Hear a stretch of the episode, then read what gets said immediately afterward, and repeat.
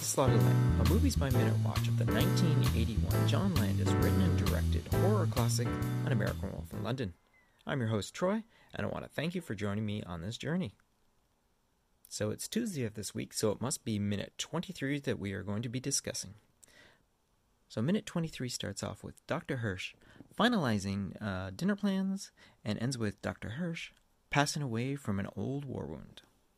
So, whereas the last minute left off, this minute uh, finishes up the conversation that Dr. Hirsch is having on the phone call about having a con- having a dinner with someone that he apparently doesn't feel like having a dinner with. He seems quite agitated at this co- at this uh, notion. Apparently, Roger Matheson seems to be some sort of sore spot for him, but he instantly sort of realizes what he's doing. He seems to take a deep breath and then uh, gets uh, back into a more calmer conversation. And after dropping down the receiver onto the phone, which gives that lovely, satisfying ringing, clunking sound because it's a rotary phone,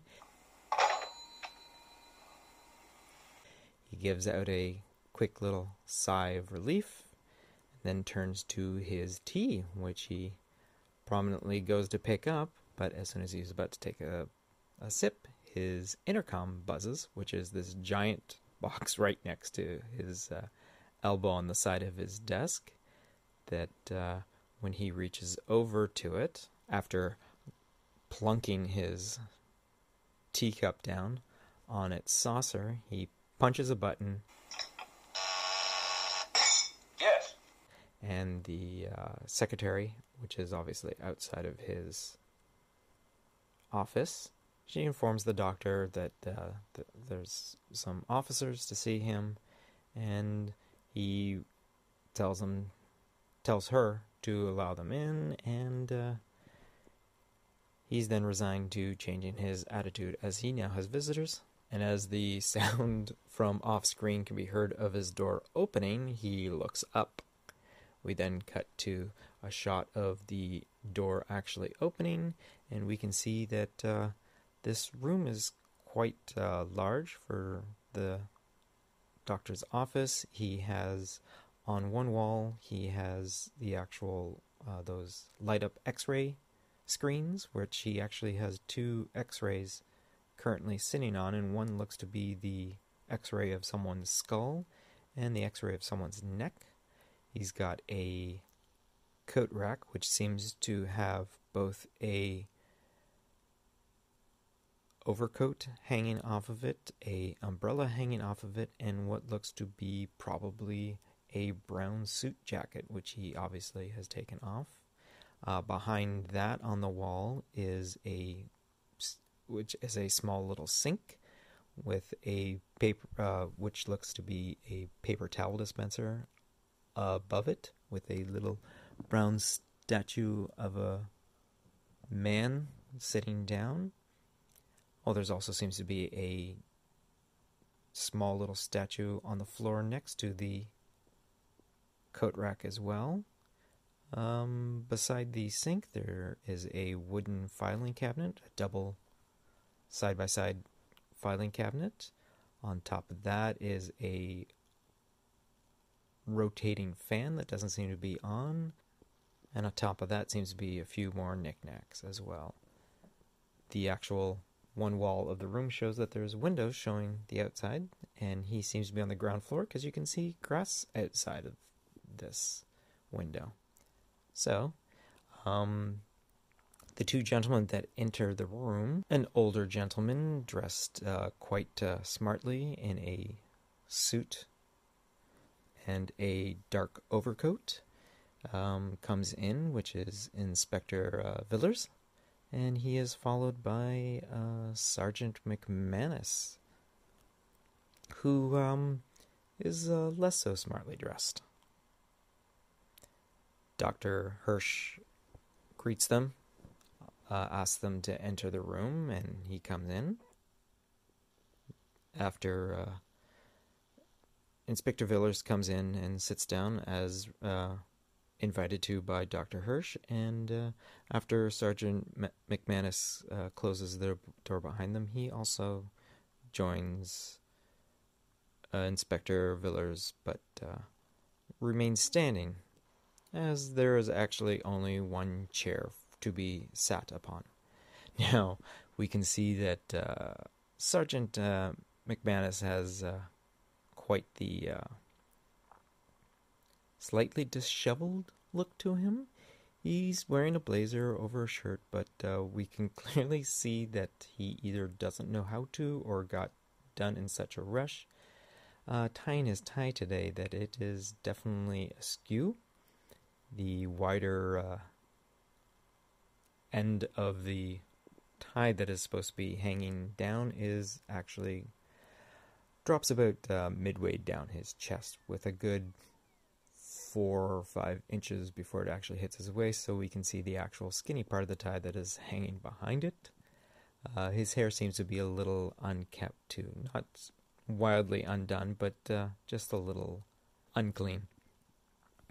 We now can see that uh, from this shot, we can see still how cluttered Dr. Hirsch's desk really is. Again, files all over the place we can see that his intercom actually has a phone receiver on the back of it as well. And there is yet another statue on his desk. Can't quite make out what it is, but it looks to be a woman slightly bent over. And uh, yeah. So once um, uh, Inspector Villiers is seated, uh, Dr. Hirsch asks if they would like some tea. Of course, the inspector refuses, but Sergeant McManus would like some tea. Uh, I'd like some tea, please. And then the inspector looks at the sergeant with a correcting look, and it looks like um, the the sergeant uh, realizes his faux pas and then uh, basically declines. Uh, maybe not. No thanks. Maybe later. So the doctor inset, insists that it's going to be no problem, and yet again, the inspector. No, thank you, Doctor. Who is, again, sitting down, having just taken out a notebook of his own, is uh, declines his offer of tea. Realizing they're not getting any further with that, Dr. Hirsch decides to ask. Well, then, what can I do for Scotland Yard? Then, as Inspector Villiers is about to speak, uh, Sergeant McManus uh, speaks over top of him. Uh, we understand that Kessler boy has regained consciousness. And as he says this, Inspector Villiers looks up at uh, Sergeant McManus in a really, you're going to do this sort of thing sort of look.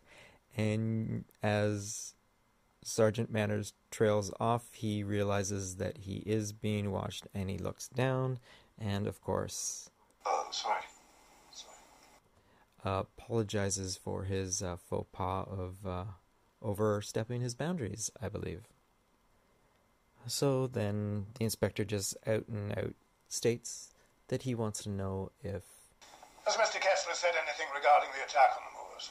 Just then, Dr. Hirsch's intercom goes off again, and when he answers it, his secretary announces that Roger Matheson, Doctor. And turns out he's on the phone, and uh, then he tells his secretary to tell him that.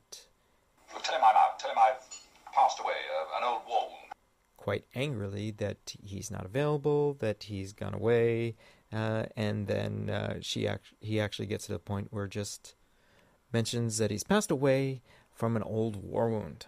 And that brings us to the end of this particular minute. But as we are introduced to Inspector Villiers, portrayed by Don McKillop, who was born in 1929 on November 14th in Carlisle, Cumbria, and according to IMDb, has 66 acting credits. His early career from his first role in 1961 in Emergency Ward 10 includes mostly one off roles in over 17 roles, various TV shows, including a regular reoccurring role of Jack in the series The Likely Lads. His first film role in 1969, using the name of Donald McKill- of Donald McKillop, was Oatley. Most of his career was on TV, including a role in Doctor Who in 1971, On the Buses in 1971, Rumpole of the Bailey in 1979, Coronation Street 1982, plus the 1988 TV movie Hound of the Baskervilles with Jeremy Brett as Sherlock Holmes, and passed away in Decem- on December 19th, 2005.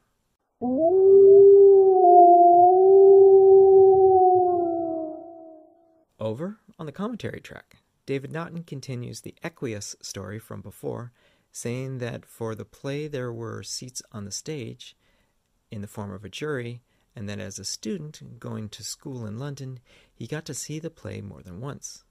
Because it was a phenomenal production and the actress was great, he didn't realize until later that it was the same person that he had an infatuation with.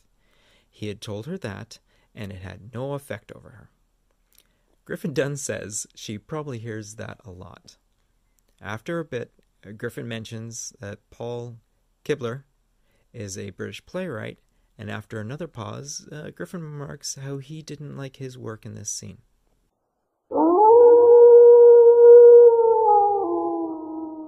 As for the script, the only difference between the actual script and what we see in the final movie is something that almost isn't even worth mentioning. Well, in Dr. Hirsch's in Dr. Hirsch's office, there seems to be two chairs and both policemen sit, which takes away from the setup of an upcoming gag, which actually we will get to that in a later minute.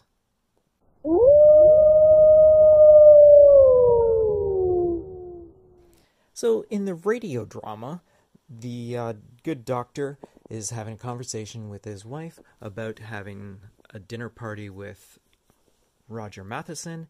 He doesn't seem to be as upset about it as he is in the final film, and he also mentions that instead of uh, going through the war, that he actually ended up surviving his wife's sister's dinner party. That he can actually deal with a dinner with boring Roger Matheson.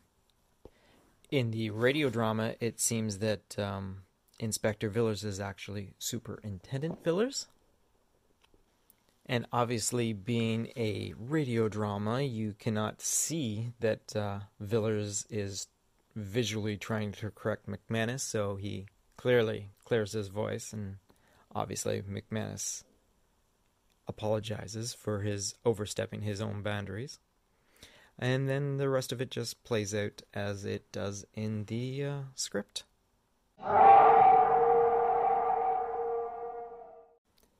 And on that note, that brings us to the end of another minute of An American Werewolf in London, and the end of this episode of Welcome to the Slaughtered Lamb.